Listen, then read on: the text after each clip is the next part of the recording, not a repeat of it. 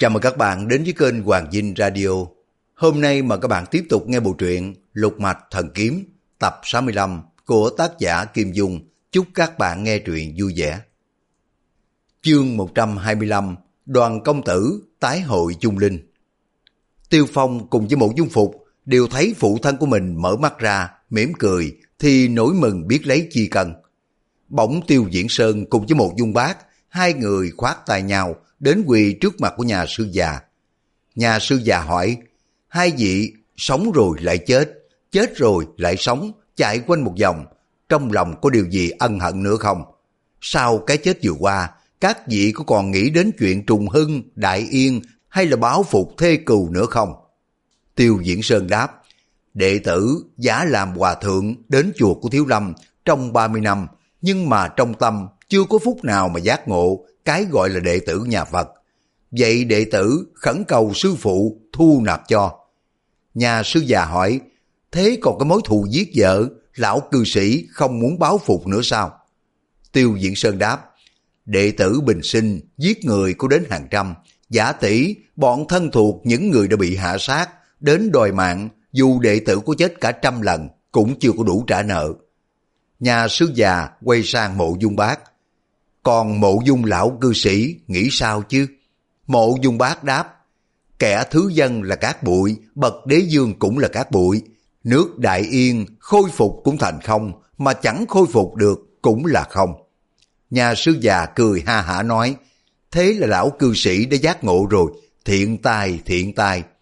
Mộ dung bác nói, lão phu cũng thỉnh cầu sư phụ thu làm đệ tử khai thông những cái điểm ngu muội. Nhà sư già đáp, hai vị thí chủ đã muốn xuất gia làm sư, yêu cầu một vị đại sư trong chùa của Thiếu Lâm xuống tốc độ cho.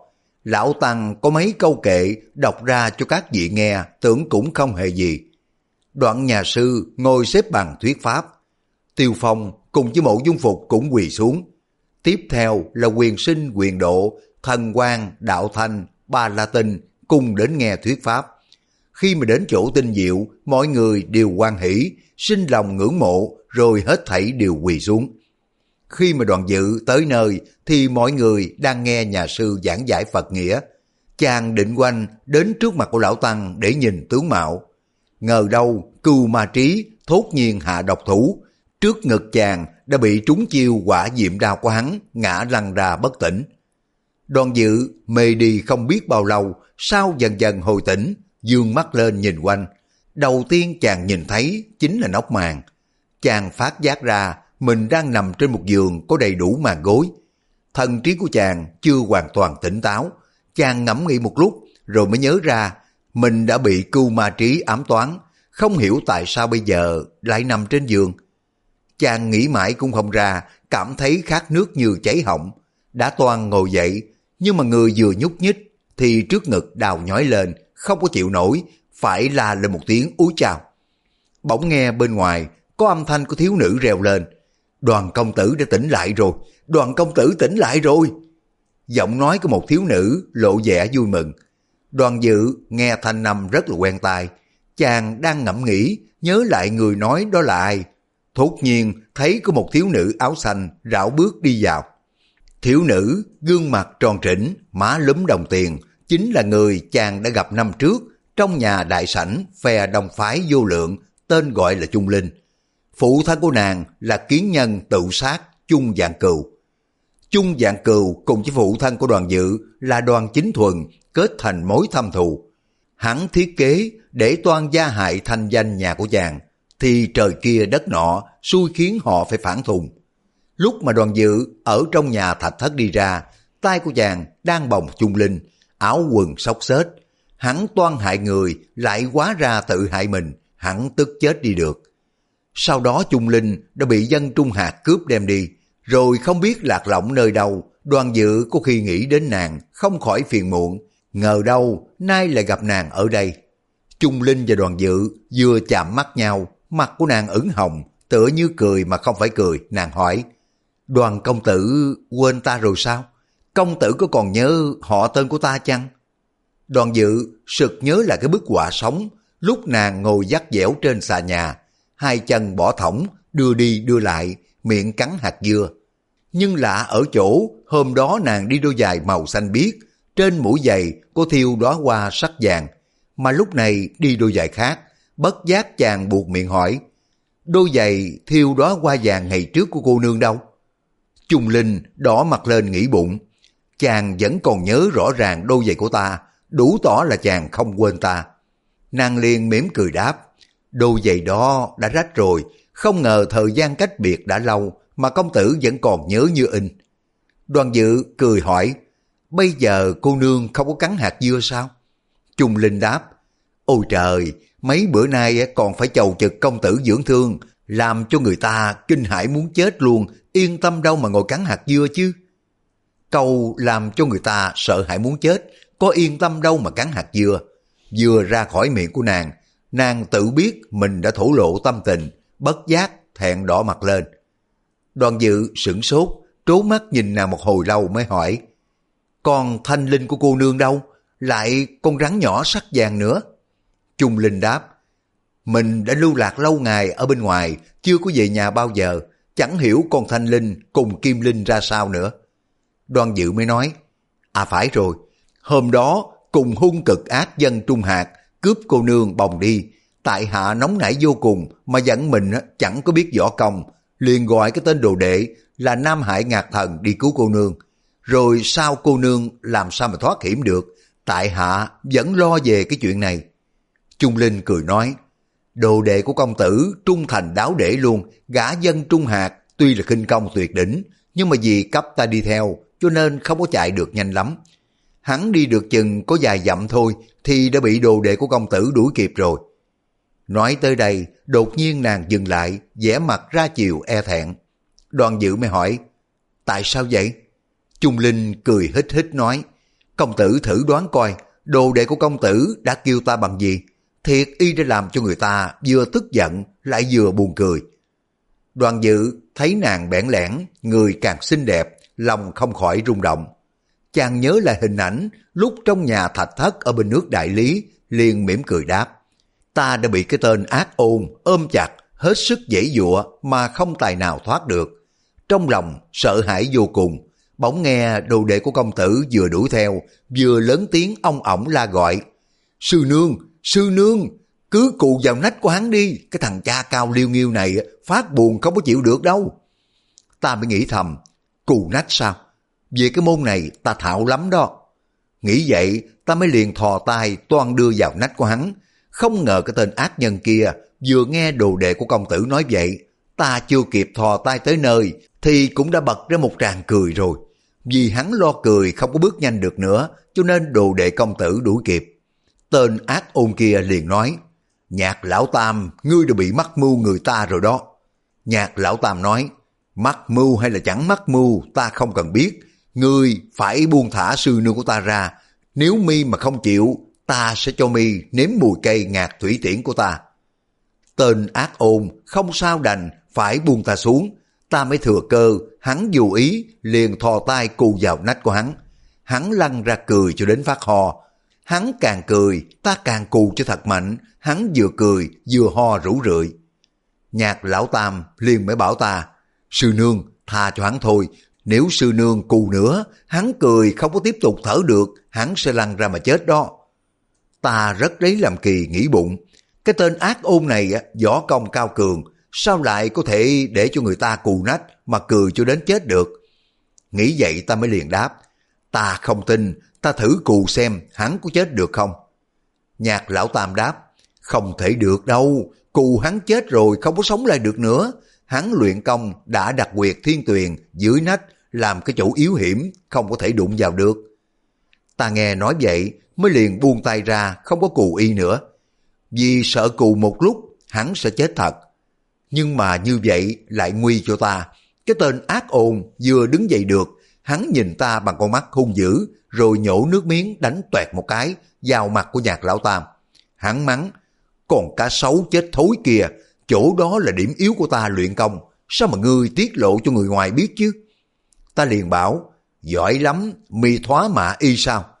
Thế rồi ta lại đưa tay lên toan cù nữa, chẳng ngờ lần này ta không có thành công. Ta vừa lại gần, chưa kịp ra tay, hắn đá ta một cái, lăn lòng lóc rồi mới bỏ đi. Nhạc lão tam nâng ta dậy hỏi, sư nương, sư nương có bị té đau không? Ta chưa có kịp trả lời, thì gia gia của ta cầm đao, hầm hầm đuổi đến nơi quát lên. Cái con nha đầu thối tha kia, mi ở đây làm chi? Mi chưa có chết sao? Nhạc lão tam cũng quay lại quát lên. Y là, người người chẳng có ra trò gì, sao mà la mắng nữa? Gia gia của ta tức giận quát hỏi, ta mắng con của ta, việc gì đến ngươi? Không hiểu tại sao nhạc lão tam đột nhiên nổi hung, y trỏ vào mặt của gia gia ta quát lên. Quần chó má kia, người ăn nói trịch thượng vừa vừa chứ. Nhạc lão nhị này quyết sống mái với người. Gia gia của ta hỏi, ta nói gì mà ngươi bảo là trịch thượng? Nhạc lão tam đáp, y là sư nương của ta, dĩ nhiên đứng vào hàng trưởng bối của ta rồi. Tuy đó là việc bất đắc dĩ, nhưng mà ta không biết phải làm thế nào được. Thế mà ngươi tự xưng là gia gia của y, thế thế thì ngươi còn cao hơn ta hai bậc hả? Ngươi có biết nhạc lão nhị này là bậc chí tôn ngoài Nam Hải không? Mọi người ở đây đều kêu ta bằng lão tôn, lão tổ gia gia. Này, ta vào tới Trung Nguyên, so giai cũng còn thấp kém một hai bậc. Nhạc lão gia không chịu, nhất định là nhạc lão gia không có chịu đâu. Gia gia của ta nói, ngươi không chịu thì mặt ngươi, thị là con gái của ta, thì ta phải là cha nó. Cái gì mà tự xưng với chẳng tự xưng? Nhạc lão tam không đối lại được với gia gia của ta, lão tức giận quá cãi cối. Đúng là người nói láo, sư nương của ta vừa đẹp thế kia, con người xấu như quỷ sứ nhà ngươi, đòi làm cha quy, có trời nào mà nghe được chứ? Sư nương ta nhất định là con của người khác, không phải là con ngươi. Ngươi chỉ là cha hờ, không phải là cha thật quy đâu. Gia gia của ta nghe nhạc lão tam nói thế, mặt tím bầm, dùng đau lên chém nhạc lão tam. Thấy vậy, ta mới dội khuyên can. Gia Gia, người đã cứu hài nhi thoát khỏi tài của ác nhân, Gia Gia đừng có giết y chứ. Gia Gia của ta liền nổi cơn thịnh nộ quát mắng. Cái con nha đầu thối tha, ta đã ngờ mi không phải là ta sinh ra mi, bây giờ cả cái thằng cha lùng này cũng nói á, thì còn giả mạo sao được chứ. Ta hãy giết cái thằng lùng trước, rồi sẽ giết mi, sau cùng giết cả đến mẹ của mi nữa. Nguyên mẫu thân của Trung Linh trước kia đã có mối tình với cha của đoàn dự là đoàn chính thuần. Trung dạng cừu thấy nàng càng lớn, càng xinh đẹp, không có giống mình chút nào. Hắn mới đem lòng nghi hoặc, hàng ngày nổi cơn ghen tức. Trung Linh thuật chuyện ấy tới đây, dường như là nàng quá xúc động, nàng lo cho mẫu thân của nàng bị gia gia hành hạ hay là giết chết rồi cũng nên. Đoàn dự mới nói, cô nương bất tất phải lo sợ, tại hạ biết rằng lệnh tôn rất sợ lệnh đường, chẳng những là y không có dám giết bà, mà còn sợ bà nữa là khác. Trung Linh bật cười hỏi, sao công tử biết? Đoàn dự đáp, tại hạ đã đến hang dạng kiếp đưa tin, được mắt thấy lệnh tôn rất sợ lệnh đường, bảo sao nghe vậy, không có bao giờ dám trái ý. Trung Linh buông một tiếng thở dài, hồi lâu không có nói câu gì. Đoàn dự lại hỏi, rồi sao nữa? Vì cớ gì mà cô nương lại tới đây? Trung Linh kể tiếp, Gia gia của ta cùng với đồ đệ công tử bắt đầu cuộc chiến đấu rất kịch liệt. Không phần thắng bại, ta mới liền bảo nhạc lão tam. Ngươi không có được đả thương gia gia của ta đó. Đồng thời ta quay lại nói với gia gia, Gia gia đừng có giết nhạc lão tam nha. Rồi không hiểu cuộc tranh đấu của hai bên về sau đi đến đâu, ta bỏ đi trước. Đoàn dự gật đầu nói, à phải đấy, Cô nương lánh đi như vậy cho nhẹ bớt nỗi ưu phiền là hơn rồi. Trung Linh lại nói, ta muốn đi kiếm công tử mà kiếm đâu cũng không có thấy, sau này mới đến đây đó. Ngừng một lát nàng nói tiếp, trước đây ít ngày ta được tin trên chốn giang hồ có người đồn đãi là các vị anh hùng hảo hán khắp nơi đều tụ hội tại chùa Thiếu Lâm. Ta thấy nóng ruột mới nghĩ ngay, không chừng là công tử cũng có mặt trong cuộc đại hội này cũng nên ta liền hỏi thăm tìm đường đến núi Thiếu Thất. Nhưng lúc đến nơi lại nghĩ là mình không phải anh hùng, cũng không phải là hảo hán, không có thể lên chùa Thiếu Lâm được. Ta mới đành ở dưới chân núi chạy loạn lên để kiếm người dò hỏi tên của công tử. Mấy khu này có một căn nhà bỏ trống, không người trú ngụ, ta mới liền vào tạm trú nơi đây. Đoàn dự nghe lời của nàng kể thưa thớt, nhưng mà thấy mặt của nàng đã dày dạn phong sương, thì thương cho cô bé nhỏ tuổi, một mình một bóng, luân lạc chốn giang hồ. Trong thời gian này, nàng đã phải chịu bao nhiêu là nỗi cay đắng chứ? Tình ý của nàng đối với mình đã vô cùng tha thiết. Chàng không có nhẫn nại được nữa, đưa tay, cầm lấy tay của nàng nói nhỏ. May sao trời cũng chiều người, khiến cho tại hạ gặp được cô nương. Trung Linh ngồi xuống bên giường hỏi, công tử đến đây làm chi? Đoàn dự dương cặp mắt thao láo nhìn nàng đáp, đó là điều chính tại hạ đang muốn hỏi cô nương, vì lẽ gì mà tại hạ ở chỗ này? Tại hạ chỉ biết rằng đã bị một lão ác tăng ám toán, trước ngực trúng một đao khí vô hình, đã bị thương rất nặng rồi, hôn mê đi, không có biết gì nữa. Trung Linh trao mày đáp, thế thì kỳ thiệt, hôm qua vào lúc hoàng hôn, ta ra giường nhổ rau về, ở dưới bếp đang sắp nấu ăn, bỗng nghe trong phòng có tiếng người rên rỉ. Ta sợ quá, mới liền cầm con dao thái rau, chạy lên phòng, thì thấy có người đang ngủ trên giường.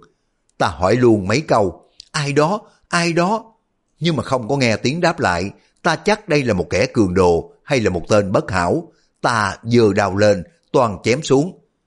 Nàng thở phào một cái rồi mới nói tiếp. May mà công tử nằm ngửa mặt lên, không thì cái lưỡi dao của ta đã chặt xuống đứt đầu rồi. Ta nhìn thấy đúng là mặt công tử. Nàng vừa nói, vừa giơ tay lên, khẽ vỗ vào ngực để mà diễn lại tình thế nguy hiểm lúc đó. Bây giờ nghĩ tới còn khủng khiếp. Đoàn dự nghĩ thầm, nơi đây cách chùa Thiếu Lâm cũng không có xa lắm, chắc là sau khi mình bị thương có người đưa vào đây. Trung Linh lại nói, ta gọi công tử luôn mấy tiếng, chỉ thấy tiếng rên hừ hừ, không có trả lời mà cũng chẳng có nhìn ta. Ta sờ vào trán công tử, có nhiều vết máu, biết là công tử đã bị thương rất trầm trọng. Ta mới liền cởi áo ra, coi vết thương rồi buộc lại hẳn hoi. Nàng ngừng lại một chút rồi mới nói tiếp. Ta chờ lâu lắm, lâu lắm mà vẫn không có thấy công tử tỉnh lại. Ta vừa mừng vừa vui lại bồn chồn trong dạ, không biết phải làm thế nào nữa. Đoàn dự nói, để cho cô nương phải lo lắng, tại hạ lấy làm ái nái. Trung Linh đột nhiên trở mặt cất tiếng mắng. Ngươi không phải là người tốt, nếu ta sớm biết ngươi là hạng vô lương tâm, thì chẳng thèm nghĩ đến ngươi làm chi nữa. Bây giờ ta cũng không có muốn nhìn mặt, để mặt sát người sống thì sống, chết thì chết. Đoàn dự dội hỏi, tại sao vậy? Sao mà cô nương lại giận tại hạ chứ? Trùng Linh hứ lên một tiếng, hằng học đáp. Người đã tự mình biết rồi, hà tất còn phải hỏi sao? Đoàn dự dội nói, tại tại hạ không biết thiệt, hảo cô nương, hảo muội tử, muội muội nói cho ta nghe đi. Trung Linh dậm chân đáp, thôi đi, ai là hảo cô nương, hảo muội muội của ngươi? Ngươi nằm mơ, đã nói những cái gì, sao mà còn hỏi ta chứ? Đoàn dự ôn tồn hỏi, ta nằm mơ, đã nói những gì? Đó là những lời nói trong cơn mộng mị, có chi là chuẩn đích đâu. À phải rồi, chắc ta nằm mộng, thấy linh muội mừng quá cho nên ăn nói lỗ mãn, mạo phạm đến linh muội chứ gì.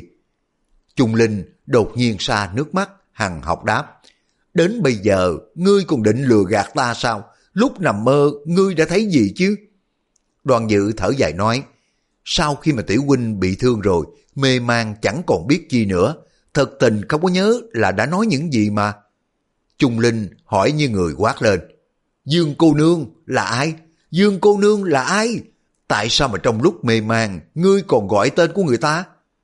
Đoàn dự cảm thấy trước ngực đau nhói lên hỏi lại, Tiểu huynh đã gọi Dương cô nương sao? Trung Linh đáp, chứ còn gì nữa, ngươi đang lúc mê man mà gọi đến tên của thị. Hơ, thế ngươi tưởng nhớ đến thị lắm chứ gì? Được rồi, bây giờ ngươi gọi Dương cô nương đến, trong nôm cho, ta không có thèm hỏi đến ngươi nữa. Đoàn dự thở dài nói, trong lòng của Dương cô nương không có nghĩ đến tiểu huynh đâu, dù tiểu huynh có nghĩ đến nàng cũng bằng vô ích thôi. Trung Linh hỏi, tại sao vậy? Đoàn dự đáp, nàng chỉ say mê biểu ca của nàng thôi, có nghĩ gì đến tiểu huynh đâu chứ? Trung Linh đổ giận làm mừng cười nói, tạ ơn trời đất, ác nhân tất sẽ bị kẻ khác trả nợ thôi. Đoàn dự hỏi, tiểu huynh là ác nhân sao? Trung Linh nghiêng đầu sang một bên, mái tóc xõa ra, nàng cười nói, Đồ đệ của ngươi, nhạc lão tam á, là một người trong bốn tên đại ác.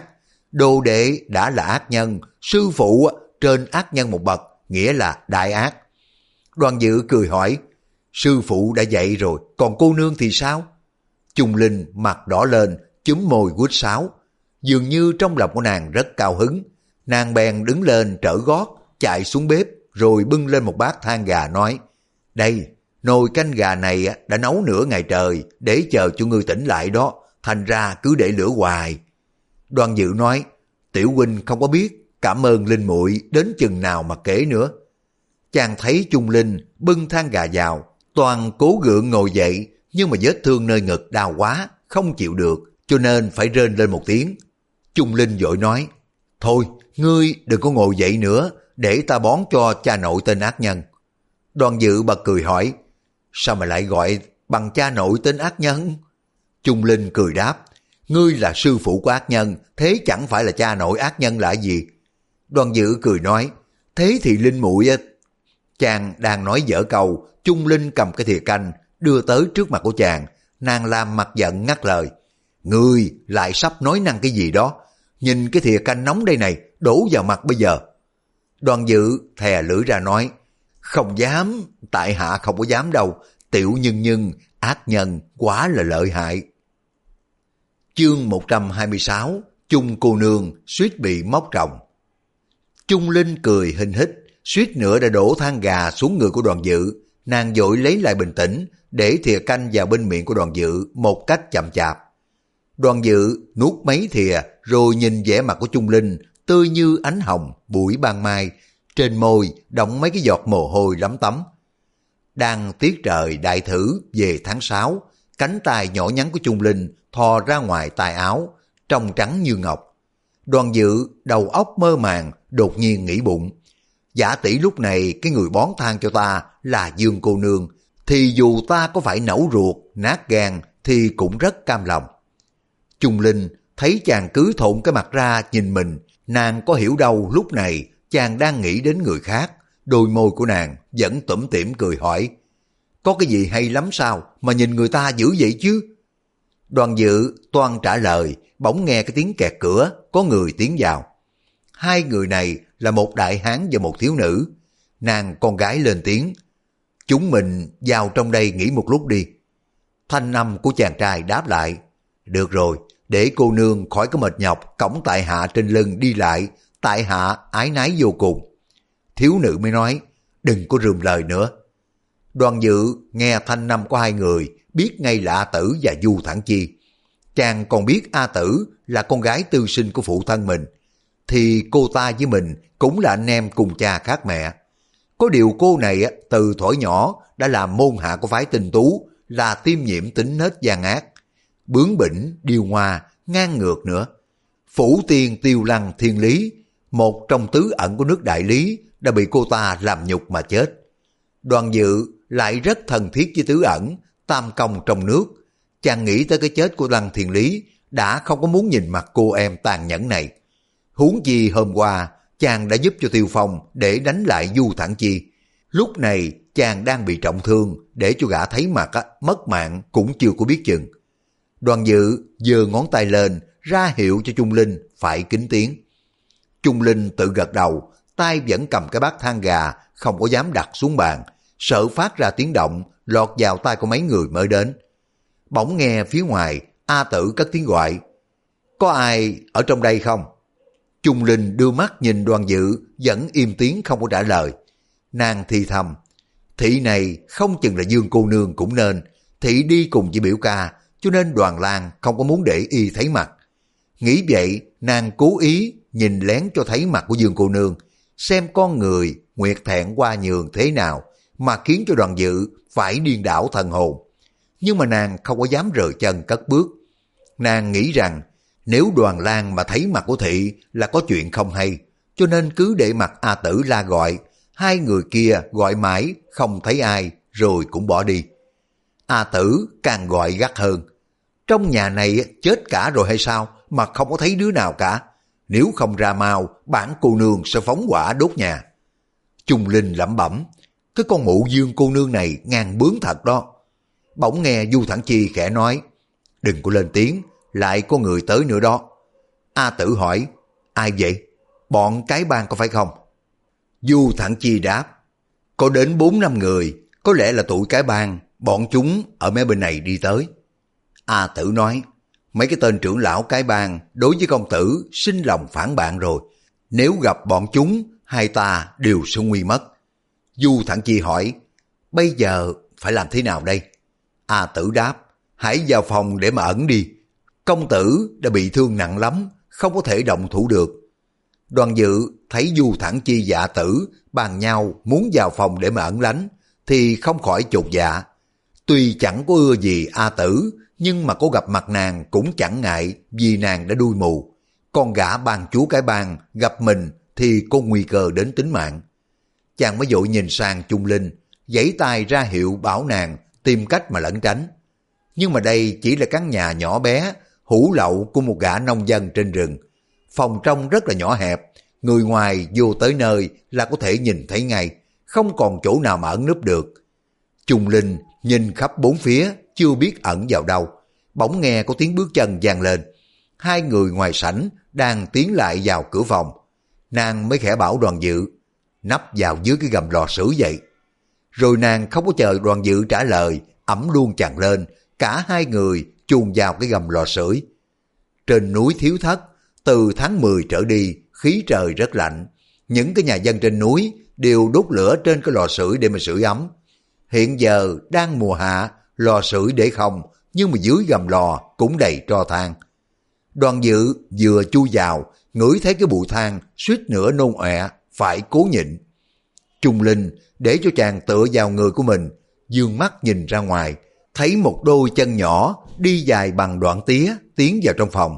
Bỗng nghe chàng trai nói, tại hạ để cho cô nương cổng trên lưng, chạy tới chạy lui như vậy, thiệt là tiếc mạng quá đi.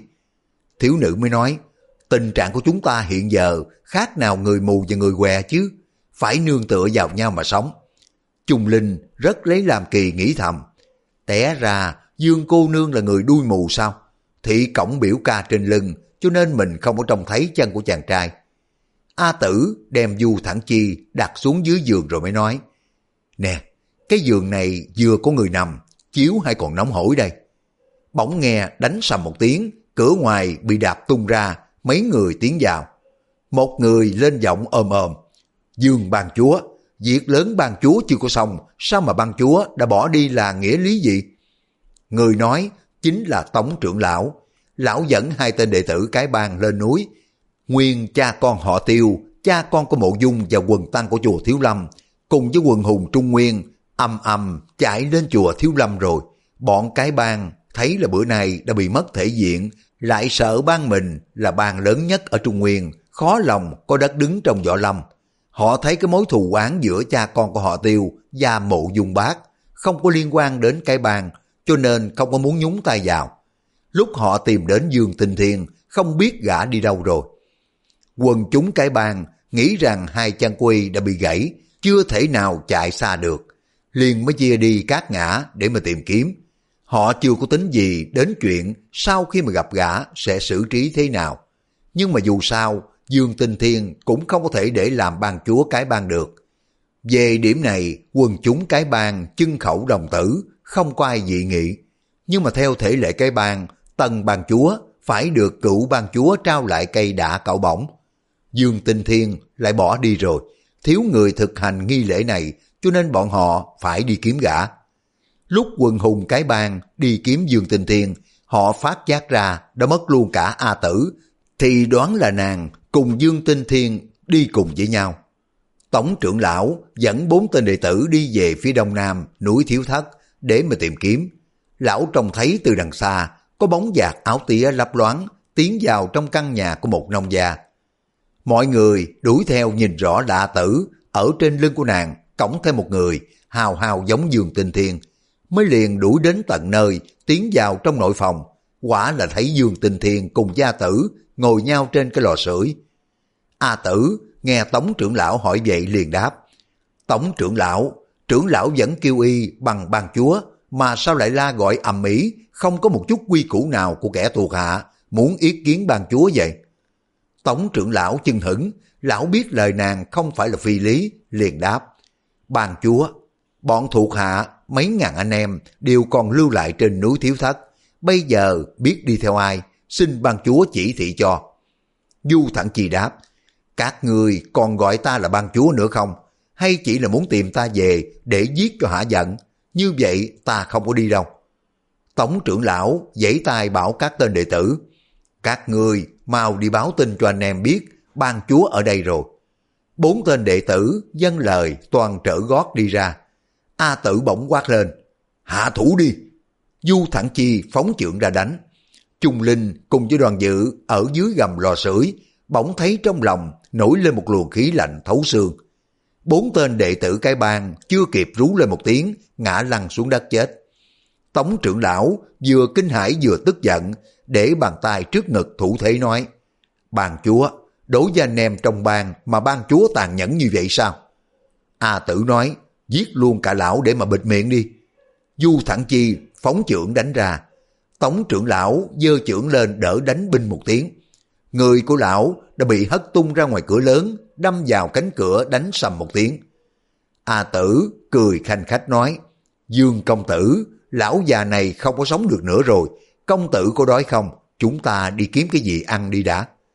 Nói xong, nàng cổng Du Thẳng Chi trên lưng, rồi hai người xuống bếp đem cơm canh mà Trung Linh đã nấu ra ăn. Trung Linh ghé vào tay của đoàn dự nói thầm, hai cái đứa mặt dày kia đem nốt than gà ta nấu phần công tử ra, ăn mất rồi. Đoàn dự khẽ nói, bọn chúng thủ đoạn vô cùng độc ác, hễ ra tay đã giết người. Chúng ăn xong, tất lại lên phòng, chi bằng chúng ta thừa cơ bọn họ đang ngồi ăn, chuồn ra cổng sau, lánh đi là hơn. Trung Linh vốn không có muốn để cho đoàn dự thấy mặt Dương cô nương, cho nên nghe chàng bảo vậy rất là vừa ý của mình. Hai người rón rén từ gầm lò sưởi bước ra. Trung Linh thấy đoàn dự mặt mũi lem luốc đầy tro bụi, không nín được cười, phải giơ tay lên bịt miệng, để ra khỏi cửa phòng và phải đi vòng xa nhà để ra cổng sau. Đoàn dự cố nín đã lâu, bây giờ không chịu được phải nôn ọe ra. A tử nghe cái tiếng nôn ọe, vỗ vàng từ trong bếp chạy ra. Trung Linh quýt đoàn dự một cái, bỗng nghe tiếng lách cách, rồi trong sảnh đường phía trước có tiếng xô bàn. Nàng đưa mắt nhìn bốn phía, không thấy chỗ nào có thể ẩn nấp được, thì chỉ có căn phòng xếp củi đằng sau của nhà bếp là kín đáo. Nàng liền dắt đoàn dự tiến vào bên trong. Lại nghe A Tử hỏi Du Thẳng Chi. Trong này nhất định là có người, công tử thử coi kỹ xem có gì khác lạ không. Du Thẳng Chi đáp, đại khái là bọn điền tốt trong làng, ta bất tất phải để ý đến họ chứ. A Tử nói, sao mà lại không để ý, công tử sơ sót như vậy hay là lỡ việc lắm đấy, đừng có lên tiếng. Từ khi mà A Tử bị đuôi mắt, thính giác của nàng càng tinh diệu hơn. Nàng nghe có tiếng sột soạt trong cái đống củi liền nói, trong đống củi kia dường như là có người đó. Trung Linh cùng với đoàn dự nắp trong đống củi, nghe thấy A Tử cùng với Du Thản Chi đã ra bên ngoài, liền ngồi im không có dám nhúc nhích nữa. Trung Linh bỗng thấy có giọt nước miếng rớt vào má, liền giơ tay lên, sờ thấy ướt bầy nhầy, mà mũi thì lại ngửi thấy mùi tanh, bất giác cả kinh nói, công tử, vết thương ra sao rồi? Đoàn dự khẽ nói, đừng có lên tiếng. Nhưng mà câu nói của Trung Linh vừa rồi lọt vào tai qua Tử, nàng vỗ vào đùi của Du Thẳng Chi, ra hiệu cho gã biết trong nhà chứa củi có người. Du Thẳng Chi phóng chưởng đánh vào cái phòng chứa củi. Trung Linh la lên, đừng đánh, đừng đánh, đừng đánh để chúng ta ra. Nàng mới dìu đoàn dự từ đống củi chui ra. Nguyên đoàn dự đã bị cưu ma trí, phóng quả diệm đao vào trước ngực, bị thương rất nặng. Chàng từ trên cái lò sưởi chui xuống gầm, rồi từ gầm lò sưởi chạy đến nắp trong buồng củi. Mấy lần di động này, thương lại dở, máu tươi chảy ra. Lúc mà chàng từ trong đống củi chui ra, toàn thân đầm đìa máu tươi, lẫn với trò thang lem luốc, trông rất thảm hại. A tự hỏi, sao lại có thanh năm của một vị tiểu cô nương? Du thẳng chi đáp, có một chàng trai và một cô bé nấp trong đống củi. Chàng trai đầy mình những máu, còn cô bé mắt lồng lên đang nhìn cô nương đó. A tử từ khi mà bị đuôi mắt rất ghét ai nói đến tiếng mắt. Du thẳng chi lại nói tới mắt cô bé khiến cho nàng xúc động tâm thần liền hỏi cái gì mắt cô bé long lên sao? Mắt của thị xinh lắm có phải không? Du Thẳng Chi không hiểu tâm sự của nàng, đang tức bực mới liền đáp. Người cô ta dơ giấy, chắc là con gái của một nhà nông, nhưng mắt cô ta đèn lấy, linh hoạt vô cùng. Nguyên Trung Linh ngồi nắp dưới gầm lò sưởi nên đầu tóc và mặt mũi lèm luốc, song cặp mắt trông như nước hồ thu. A tử tức quá, đột nhiên lòng nảy độc ác nói. Công tử, sao mà công tử không móc trong mắt nó ra? Du Thẳng Chi thất kinh hỏi, tại sao phải móc mắt cô ta? A tử ở với Du Thẳng Chi lâu ngày, biết lòng gã nhân hậu, không có chịu hại người vô tội, liền nói, cặp mắt của ta đã bị đinh lão quái làm cho đuôi mù. Vậy công tử móc mắt con bé này lắp vào cho ta, để cho ta được nhìn thấy ánh mặt trời, há chẳng phải là hay lắm sao? Dù Thẳng Chi ngấm ngầm kinh hãi nghĩ thầm, nếu hai mắt của nàng nhìn lại rõ sự việc này, nàng sẽ thấy mình xấu như quỷ sứ, tất không có chịu nhìn nhận đến mình nữa. Không chừng nàng còn nhận ra bản tướng của mình là gã đầu sắt. Những cái lời mang trá của mình, nào là trưởng môn nhân phái cực lạc, nào là dương tinh thiên công tử, đều sẽ bị bại lộ. Lập tức nàng sẽ trở mặt với ta. Vậy thì việc này cũng không có thể nào làm được. Gã nghĩ vậy mới liền nói, giả tỷ tại hạ chữa cặp mắt cho cô nương á, thì dù có phải là tan xương nát thịt, cũng cam tâm, tại hạ chỉ lo mình không có làm được mà thôi. A tử cũng biết rõ không có thể móc mắt người khác, lắp vào mắt của mình cho sáng được.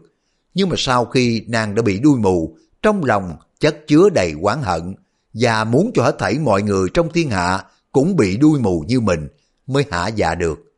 Nàng mới liền nói, công tử cứ thử coi, biết đâu là không được, công tử động thủ mau đi, móc mắt của nó ra. A tử đang cổng du thẳng chi trên lưng, rảo bước tiến về phía hai người. Trung Linh nghe hai người đối đáp thì khiếp sợ vô cùng, nàng liền cất bước chạy như điên. Trung Linh chân tay mau lẹ, đang lúc kinh sợ cho nên chạy rất nhanh, chớp mắt đã chạy hơn 10 trượng rồi. A tử đuôi mắt lại cổng du thẳng chi trên lưng, dĩ nhiên không có đuổi kịp. Nàng nghe lời chỉ điểm đâu có bằng mắt của mình trông thấy, mỗi khi lên tiếng hỏi thì đã mất thì giờ. Nàng nghe tiếng bước chân của Trung Linh bước đi đã xa, biết rằng không có đuổi kịp mới la lên. còn rành kia đã chạy thoát rồi, vậy đánh chết cái thằng cha kia đi.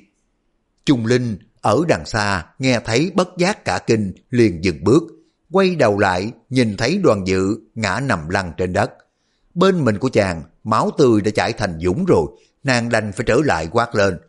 Cái con đuôi mù kia, mì dám sát hại y sao?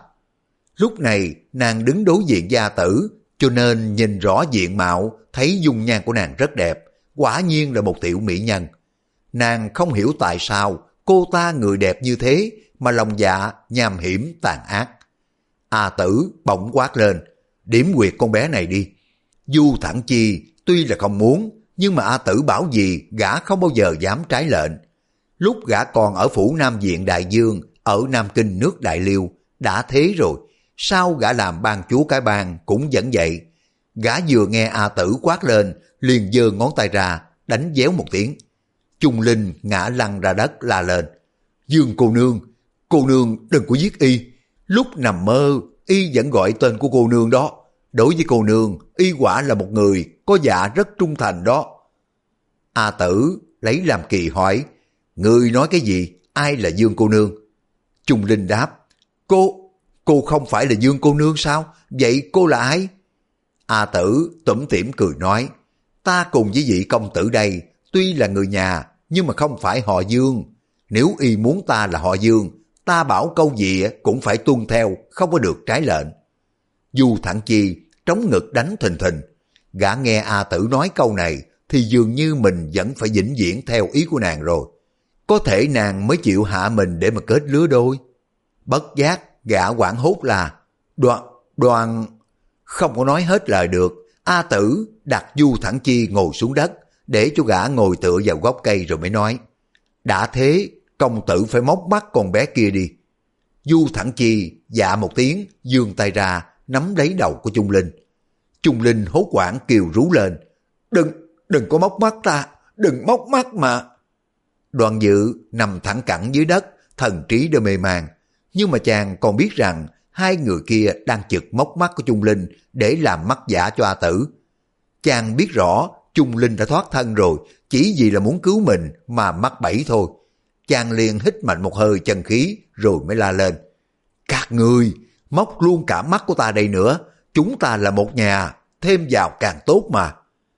A tử không hiểu chàng nói gì, cũng không có hỏi nữa, lên tiếng dục Du Thẳng Chi. Sao mà ngươi chưa động thủ? Du Thẳng Chi dạ lên một tiếng, kéo Trung Linh lại gần, giơ ngón tay trỏ ra, toan móc mắt Trung Linh. Bỗng nghe thanh năm của một người đàn bà la lên. Ôi trời, các ngươi làm chi vậy? Du Thẳng Chi ngẩng đầu lên, lập tức sắc mặt sám ngắt. Gã thấy dưới gốc cây liễu bên suối có hai chàng trai và bốn cô gái đứng ở đó. Hai chàng trai là Tiêu Phong và Hư Trúc, còn bốn cô gái là Tứ Kiếm, Mai Lan, Cúc Trúc. Tiêu Phong nhanh mắt, vừa nhìn thấy đã biết ngay đoàn dự nằm dưới đất. Ông dội mới nhảy phóc lại, ẩm đoàn dự lên, trao mày nói. Vết thương lại dở rồi, ra nhiều máu lắm. Ông quỳ chân trái xuống, để tựa người của chàng lên đùi để mà nhìn vết thương. Hư Trúc chạy lại gần nhìn vết thương của đoàn dự nói. Đại ca, bất tất phải hoang mang, thuốc cửu chuyển hùng xà hoàng của tiểu đệ trị thương rất linh nghiệm. Hư Trúc nói xong, giơ tay ra, điểm vào vết thương của đoàn dự để cầm máu, rồi lấy cửu chuyển hùng xà hoàng cho chàng uống. Đoàn dự sắc mặt lợt lạc, thoáng một nụ cười nói, Đại ca, nhị ca, đừng có để chúng móc mắt chung cô nương đó. Tiêu Phong và Hư Trúc đồng thời nhìn về phía Du Thẳng Chi. Du Thẳng Chi trong lòng sợ hãi, đang nắm đầu của Trung Linh dội buông ra. A tử nghe, biết rõ thanh năm của Tiêu Phong, liền hỏi, tỷ phu, lúc tỷ nương lâm tử đã dặn tỷ phu những gì? Tỷ phu đánh chết tỷ nương, rồi những cái lời dặn dò cũng quên luôn cả rồi sao? Tiêu Phong nghe A tử nhắc đến A Châu, vừa thương tâm vừa oán hận, ông hắn vào một tiếng không trả lời. A tử lại nói, tỷ phu chẳng chiếu cố gì đến ta, đinh lão quái làm cho ta đuôi mắt, tỷ phu cũng chẳng có quan tâm. Tỷ phu, ai cũng bảo tỷ phu là đệ nhất anh hùng ngày nay, thế mà chẳng có bảo vệ được cho đứa em bé nhỏ. Chẳng lẽ tỷ phu không có bản lãnh đáng kể chăng? Hơ, rõ ràng, đinh lão quái không địch nổi tỷ phu thì bản lĩnh của tỷ phu không phải tầm thường. Có điều tỷ phu chẳng có muốn nhìn nhỏ gì đến ta hay là bảo vệ cho ta mà thôi. Tiêu Phong nói, ngươi đột nhiên không từ mà biệt, bỏ đi, ta biết ngươi ở đâu mà đi tìm. Nhưng cặp mắt của ngươi bị đuôi mù mà trách ta là bảo vệ không chu toàn thì lòng ta thật ra rất ái nái. Chương 127 Nhìn cảnh cũ, đau lòng hào kiệt. Ban đầu, Tiêu Phong thấy A Tử làm điều càng rỡ, sai người móc mắt của Trung Linh, trong lòng tức giận vô cùng. Nhưng mà ông thấy cặp mắt của nàng vô thần, lại nhớ đến lời dặn của A Châu lúc lâm tử mà không bao giờ ông quên được. Thảm kịch dĩ dãn hiện ra trước mắt. Hôm ấy, trời đang mưa to gió lớn, A Châu đã bị ông đánh lầm cho một đòn trí mạng bên cầu đá xanh. Nàng nói tiểu muội chỉ có một đứa em cùng cha khác mẹ, sinh ra từ thuở nhỏ. Hai chị em không có được ở với nhau, khẩn cầu Kiều ca ca chiếu cố cho y. Tiểu muội vẫn lo lắng y đi theo một con đường lối khác. Rồi ông mới bảo nàng, đừng nói một điều, ngay cả trăm ngàn điều, tiểu huynh cũng ưng chịu. Thế mà tử suốt đời chạy theo con đường khác, lại làm hỏng đến cả đôi mắt. Ông lẩm bẩm, bất luận y làm nên tội dạ gì, mình không có bảo vệ được cho y chu đáo, cũng là trái với lời hứa trước. Tiêu Phong nghĩ tới đây, trong lòng chua xót, nét mặt ôn hòa trở lại. A tử tuy không có nhìn thấy mặt của Tiêu Phong, nhưng nàng ở với ông cũng đã lâu ngày cho nên hiểu rất rõ tính tình của ông.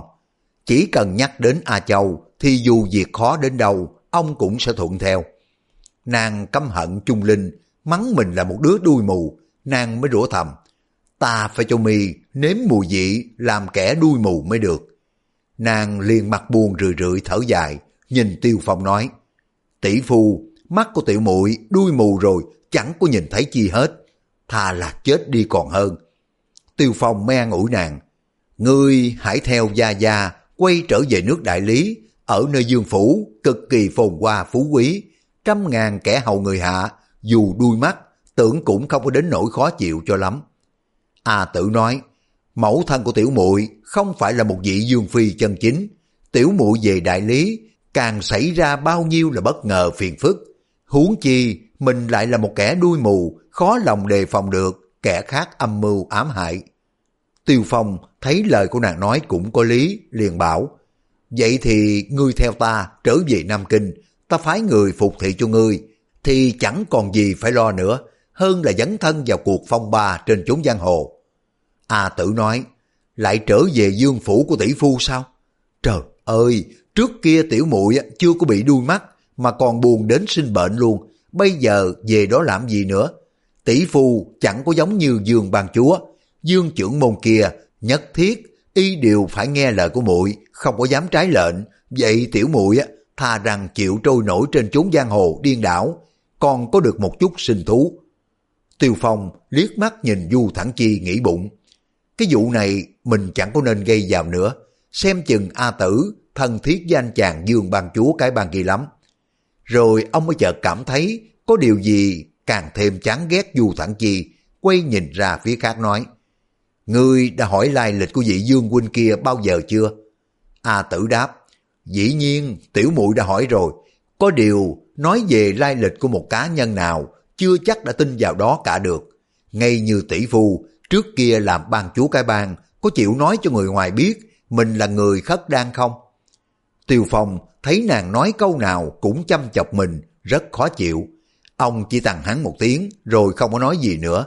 Ông không có quyết định được là có nên bỏ mặt A Tử đi theo Dương Tinh Thiên nữa hay thôi. A Tử lại nói, tỷ phu, tỷ phu không có ngó ngàng đến tiểu muội nữa sao? Tiêu Phong trao mài hỏi lại, ngươi muốn ta làm cái gì cho ngươi bây giờ? A Tử đáp, việc này dễ lắm, tỷ phu móc cặp mắt của vị tiểu cô nương kia làm mắt giả cho tiểu muội đi. Ngừng một lát, nàng nói tiếp, Dương ban chúa đã thuận theo tiểu muội làm cái chuyện này, nếu tỷ phu không có đến phá đám thì đã ổn rồi. Bây giờ tỷ phu làm cho thì cũng được. Tiểu muội biết tỷ phu đối với tiểu muội rất tốt. Trước kia tỷ phu đánh gãy xương sườn của tiểu muội rồi, liền ẩm tiểu muội đến quan Đông để mà điều trị. Ngày ấy, tiểu muội bảo gì tiểu phu cũng nghe theo, gia cũng làm cho. Chúng ta cùng ở trong liều, tỷ phu đậm tiểu muội suốt cả ngày đêm, không rời ra nửa bước. Thế mà bây giờ tỷ phu quên hết rồi sao? Du thẳng chi nghe nàng nói vậy dường như gã đã nổi ghen, quắt mắt nhìn tiêu phong, đầy vẻ hung dữ, quán hờn, tựa hồ như là bảo ông. À tử cô nương là của ta, ngươi đừng có động vào. Tiêu phong không có để ý đến thái độ của gã, thản nhiên đáp. Ngày ấy, ngươi đã bị trọng thương, ta phải đem chân khí của mình để mà tiếp mạng sống cho ngươi. Ngươi có sống thì mới tìm thầy chữa thuốc được, cho nên ta phải thuận theo lời của ngươi. Vị cô nương đây là bạn của nghĩa đệ ta, khi nào mà ta lại móc mắt cô để mà chữa cho ngươi? Huống chi, trên đời chưa có thứ y thuật này, chữa làm sao được, vậy ngươi bỏ ý niệm đó đi. Hư Trúc đột nhiên nói xen vào. Tiểu đệ xem ra, cặp mắt của đoàn cô nương chẳng qua đã bị hư hỏng bề ngoài mà thôi. Nếu mà được đôi mắt người sống thay vào, thì có thể lại trông rõ ràng chưa biết chừng. Nên biết phái thiên diệp có nhiều tai y thuật thông thần, tỷ như là Diêm Dương Địch, Tiết Thần Y, sư điệt của Hư Trúc chẳng hạn. Hư Trúc tuy không có hiểu biết nhiều về y thuật, nhưng mà y từng đi theo Thiên Sơn Đồng Mổ mấy tháng, cho nên nghe mụ nói về cách thai tai nổi chân. A tử reo lên một tiếng vui mừng hỏi, Hư Trúc tiên sinh, tiên sinh nói thật hay là đừa gạt ta? Hư Trúc đáp, người xuất gia không có nói dối. Y chưa dứt lời, sực nhớ tới hiện giờ mình không còn là người xuất gia nữa, thì thẹn đỏ mặt lên nói tiếp. Tại hạ không có lừa gạt cô đâu, nhưng mà... A tử hỏi ngay, nhưng, nhưng làm sao?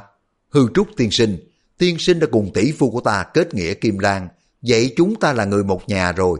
Tiên sinh vừa nghe lời của tỷ phu ta nói, Người thương xót ta lắm, tỷ phu, tỷ phu bất luận thế nào á tỷ phu cũng phải nhờ nghĩa đệ mà chữa mắt cho tiểu muội thôi. Hư Trúc nói, tại hạ từng nghe sư bá bảo, nếu mắt ai chưa bị hư hỏng hoàn toàn thì có thể lấy chồng người sống thay vào cho sáng được. Nhưng mà tại hạ không có biết cách đổi mắt. A tử nói, thế thì nhất định sư bá tiên sinh biết cách chữa rồi, xin tiên sinh năn nỉ lão già đó chữa cho ta đi. Hư Trúc thở dài nói, sư bá tại hạ bất hạnh đã qua đời rồi. A tử mới dậm chân la lên, té ra tiên sinh nói vậy là cố ý làm cho ta mừng hụt sao? Hư Trúc lắc đầu lia lệ đáp, không phải là thế, tại cung linh thú, núi phiêu diễu có rất nhiều sách thuốc, tại hạ tin rằng sách dạy cách thay mắt cũng cất ở trong cung này, nhưng mà... A tử vừa mừng vừa băn khoăn hỏi, tiên sinh là bậc đại trượng phu, ăn nói phải cho nhất mực chứ, sao còn ấp úng hoài vậy? Làm gì mà phải nhân thế nọ với nhân thế kia vậy? Hư trúc đáp, nhưng mà người ta ai cũng chỉ có một đôi mắt, còn ai có chịu đổi cho cô chứ? A tử cười hì hì đáp, ta tưởng điều gì khó khăn chứ, cặp trong mắt của người sống thì dễ quá rồi, công tử cứ móc cặp trong mắt của vị tiểu cô nương kia là được. Trung Linh thét lên, không được, không được đâu, các người không có thể móc mắt của ta được chứ.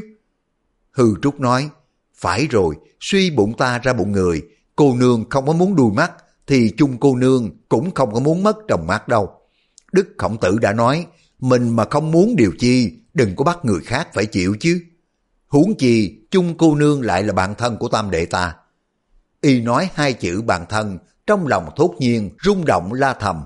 Ôi trời, hỏng rồi, ngày nọ ở cùng linh thú, mình cùng với tam đệ uống rượu, thổ lộ tâm tình. Té ra ý trung nhân quy lại là mộng cô của mình. Bây giờ xem chừng chung cô nương này lại rất thân thiết với tam đệ. Chả thế mà A Tử đòi móc trong mắt của nàng. Y lại bảo móc mắt của Y đừng có làm hại chung cô nương. Trong ngũ quan con người, mắt là trọng yếu hơn cả. Tam đệ đã vì chung cô nương mà chịu hy sinh đôi mắt, đủ biết mối tình của Y đối với nàng thấm thiết đến chừng nào chứ. Chẳng lẽ chung cô nương lại là mộng cô đã đụng đầu với mình ba đêm trong thời kỳ ở nhà hầm đá sao? Hư Trúc nghĩ tới đây, vừa kinh hãi vừa mừng thầm. Người của y rung lên, quay lại ngó trộm Trung Linh. Thấy nàng mặt đầy tàn tro bụi lem luốc, nhưng mà cũng không có che giấu được vẻ xinh đẹp. Hư Trúc cùng với mộng cô tuy gặp nhau trong những quãng thời gian khá lâu, nhưng ở trong hầm nước đá, ngày cũng tối như đêm, cho nên diện mạo của mộng cô thế nào, y chẳng biết tí gì. Trừ phi, y đã đưa tay sơ vào trong mặt mới cảm giác được một chút. Nhưng bây giờ, giữa lúc thanh thiên bạch nhật, bao nhiêu cặp mắt dòm vào, khi nào y dám đưa tay ra mà sờ mặt của Trung Linh? Hư Trúc, ở vào trong tình trạng bàng hoàng, không có chủ định, y lắng tai nghe thanh năm thì Trung Linh và Mộng Cô có chỗ khác nhau. Nhưng mà y lại nghĩ rằng thanh âm nói trong nhà hầm nước đá, huống chi khi đó Mộng Cô lại nói nhỏ bằng một giọng cực kỳ ôn nhu, mềm mỏng, mà bây giờ Trung Linh vì khủng khiếp mà thét lên, dĩ nhiên âm thanh không có giống trước được. Về cái điểm này chẳng có chi là lạ. Hư Trúc chú ý nhìn Trung Linh, lòng quy tưởng chừng mình đã đưa tay ra nhẹ nhàng vuốt má của nàng. Chẳng hiểu có phải mộng cô hay không, song mối tình ân ái khiến cho chàng rạo rực. vẻ mặt của y tự nhiên biến thành ôn nhu khả ái. Trung Linh nhìn vẻ mặt của Hư Trúc không khỏi lấy làm kỳ. Nàng nghĩ rằng con người đầu trọc này vẻ mặt ôn hòa chắc không có đến nỗi móc mắt của mình. Nàng nghĩ vậy cho nên cũng tạm khoan tâm. A tử lại nói, hư trúc tiên sinh, ta là em ruột của tam đệ của tiên sinh, còn chung cô nương đây bất quá là bạn của y. Vậy em gái với bạn hữu đằng nào thân hơn? Chắc là tiên sinh cũng đã biết rồi. Đoàn dự sau khi mà uống cửu chuyển hùng xà hoàng của cung linh thú được một lúc, vết thương không có rỉ máu nữa, thần trí của chàng dần dần hồi tỉnh lại, nhưng mà chuyện đổi mắt gì đó chàng chỉ nghe lờ mờ. Mãi mấy câu sau của A Tử thì chàng cũng hiểu rõ. Chàng không có nhịn được, hắn giọng rồi mới hỏi. Té ra, người cũng đã biết trước cùng với ta ở chỗ thân tình cốt quyết. Thế mà sao ngươi còn kêu người toàn hại tính mạng của ta? A Tử cười đáp.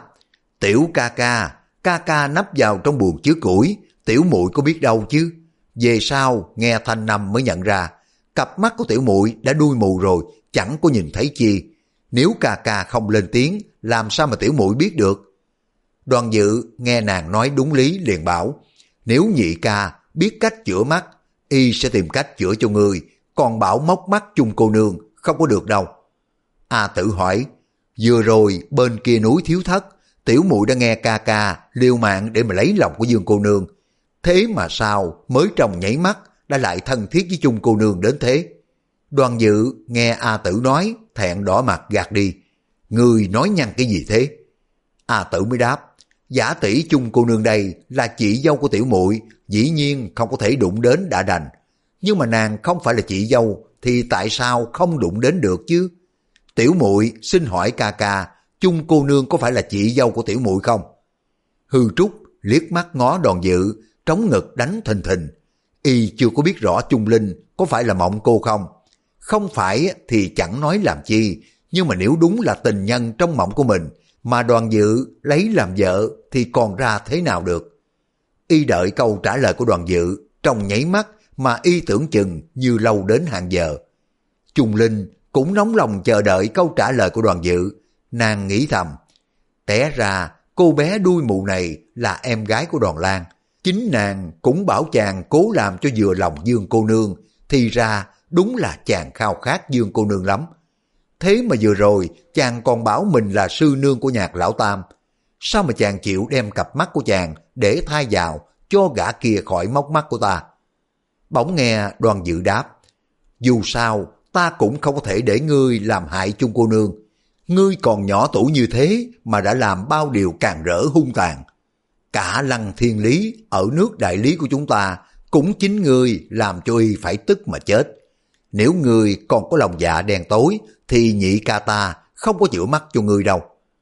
A tử biểu môi nói, ca ca lên mặt huynh trưởng giáo huấn người ta rồi đó. Các bạn vừa nghe xong tập 65 Lục Mạch Thần Kiếm. Cảm ơn các bạn đã quan tâm theo dõi. Hẹn gặp lại các bạn trong phần tiếp theo. Thân ái, chào tạm biệt.